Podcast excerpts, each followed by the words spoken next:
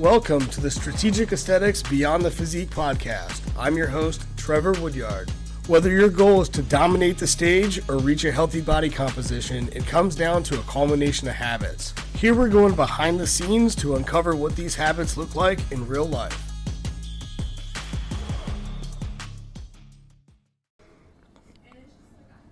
What is up, everybody? Welcome to episode 10 of Beyond the Physique podcast. Today, we're going to be talking all about creatine. Uh, it's that supplement that the mothers are scared of. I'm here to tell you that it's not a big deal and it is going to help you um, overall. So, without further ado, we'll just jump right into it. What is creatine? So, creatine is a naturally occurring compound that's found in small amounts in food and it's naturally created in our body, in our liver, our kidneys, and our pancreas. Okay, so biologically speaking, it's essential for energy production um, in uh, during exercise. Okay, um, so what are some of the benefits to, cre- to taking creatine? Um, so muscular strength and power. Creatine is well known for its ability to increase phosphocreatine stores uh, which enhances our ability to perform um, short term, high intensity exercise like weightlifting or sprinting um, due to the energy um, production increase.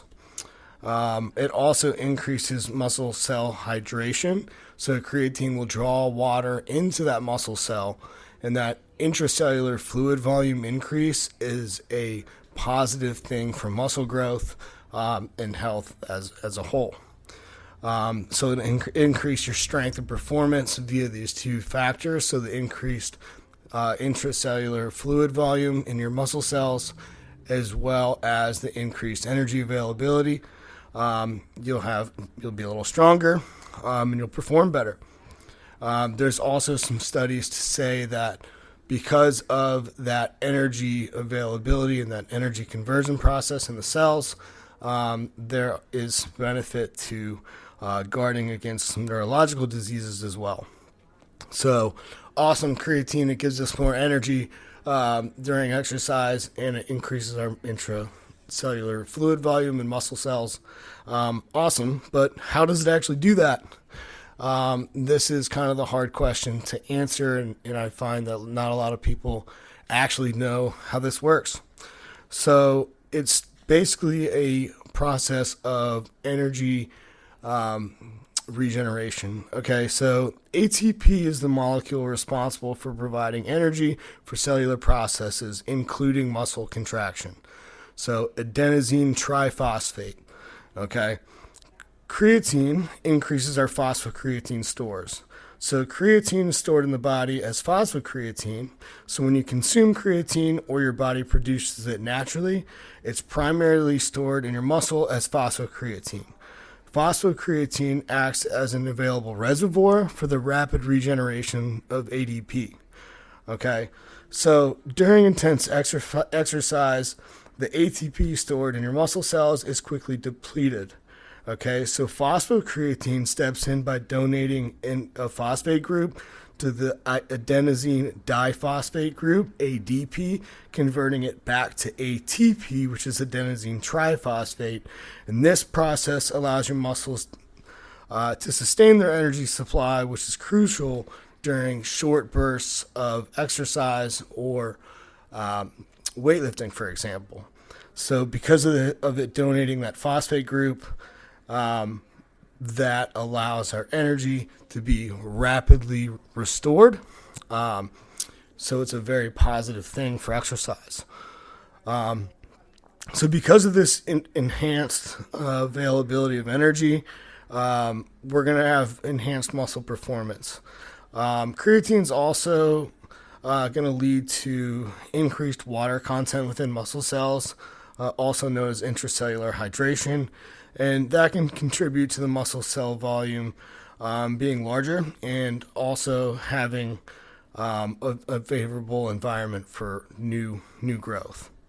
Um, okay, so basically, it provides that extra energy during intense exercise, and it increases our intracellular muscle um, fluid volume. Um, okay, so is creatine safe? In a short answer, yes. It's safe for mostly everybody. Um, okay, but basically, with anything, um, there are some things to think about. Um, so, number one is hydration. Um, like we said, it's going to put some water in those muscle cells. Um, let's let's make sure that we're well hydrated um, to to mitigate any kind of side effects with that. So um, you can notice that you you feel dehydrated a lot quicker when you're taking creatine because you need some more water. Um, number two is some GI distress. Um, so some people, when they take creatine, um, it just doesn't sit right in their stomach. So, um, what you can do here is just decrease the dose um, or take it with a, a meal. Um, another thing to take in into consideration here is the purity and quality of what you're buying. Um, so, like anything, you're getting what you're paid for. Um, there's a lot of supplement companies out there that aren't third party tested um, and they're just producing whatever it is, and they're putting it in a bottle and selling it to you. So choose a reputable company um, and make sure you're getting a quality product. Um, dosaging. So if you're noticing some GI distress, um, we can obviously lower that, eat that with a meal, or split up your doses across the day. Um, the typical dosaging is anywhere from three to 10 grams um, of creatine a day. Some people recommend doing a loading phase for five to seven days where you're adding, uh, taking 20 grams of creatine a day. Um, in my opinion, that leads to GI distress more often than not. Um, and then we're not really getting uh, the benefit that we're after. And in my opinion, it's a long term supplement, anyways. Um, so just get in the habit of taking uh, whatever your dosage is between three to 10 grams a day, um, and you should be good. So, how much should I take and when should I take creatine? So, a common recommendation, what I like to go off of, is 0.1 grams of creatine per, per kilo of body weight. So, that means like a 70 kilogram man or woman, 154 pounds, might take 7 grams of creatine um, during a maintenance phase. So, um, typical dosages range anywhere from 3 to 10 grams a day. Um, so, like I said, some people recommend a loading phase. I'm, I'm pretty against that. I think it's a long term supplement. Um, just take your 3 to 10 grams of creatine a day um, and let that become a, a long term habit. So, over time, your phosphocreatine stores will become fully saturated um, and that will happen whether you do a loading phase or not. So the loading phase, in my opinion, is just kind of a short-term mindset, um, and, and it's not looking at the long-term goal of having the creatine in play for the long term. Um, so as far as the timing of your creatine, there's some studies out there that might tell you um, that it's beneficial to take it directly before your workout, right after your workout, during your workout.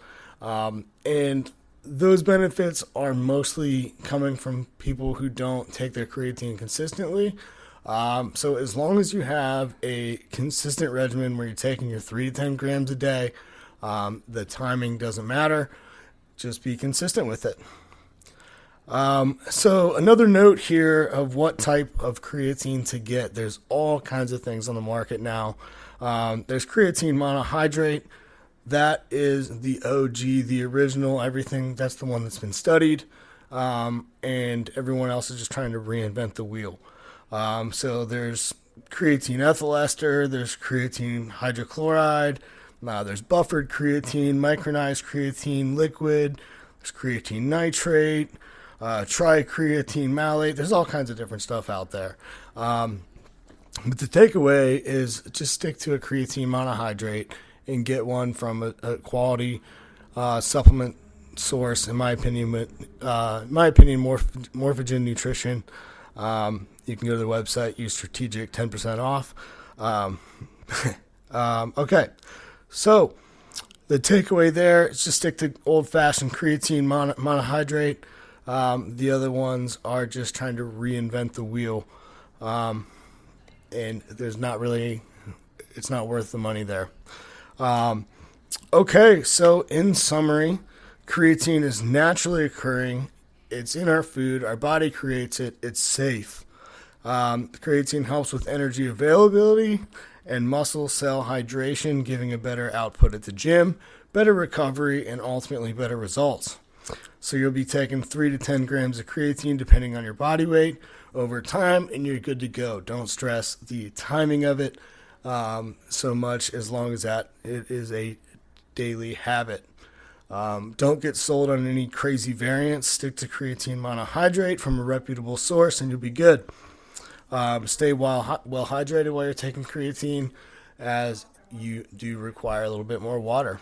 So, I hope this answers any questions about creatine monohydrate and clarifies some things. Um, if creatine is indeed in your plan, just know that it is already created in the body.